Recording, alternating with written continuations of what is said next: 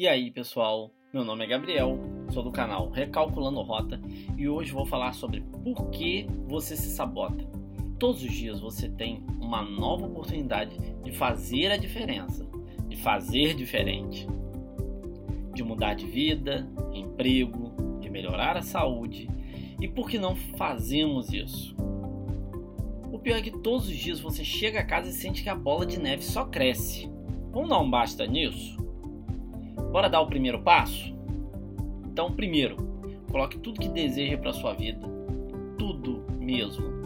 Escreva pelo menos 10 itens que quer mudar. Você pode acreditar, você tem milhares de itens, muitas coisas que você quer mudar. Escreva cada um deles com calma.